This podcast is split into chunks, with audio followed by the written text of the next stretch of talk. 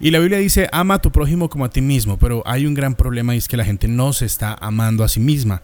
De hecho, está de moda algo que se llama la autofobia, es rechazar quiénes somos. Si somos hombres, rechazamos esa hombría que tenemos y el sistema ahora nos está diciendo que podemos ser mujeres y también las mujeres se rechazan a sí mismas y dicen, no, puedes ser hombre o puedes ser lo que tú quieras. Entonces el hecho de que no te ames a ti mismo y empieces a autorrechazarte, la autofobia eh, está generando gran caos en la identidad, no solamente de los grandes, sino de los niños, porque ahora quieren naturalizar algo que, que simplemente pues no es natural. Y Dios dice que creó a Adán y a Eva, hombre y mujer, los creó. No puede ser, no podemos ser el producto de lo que queremos ser, somos el producto de lo que Dios hizo.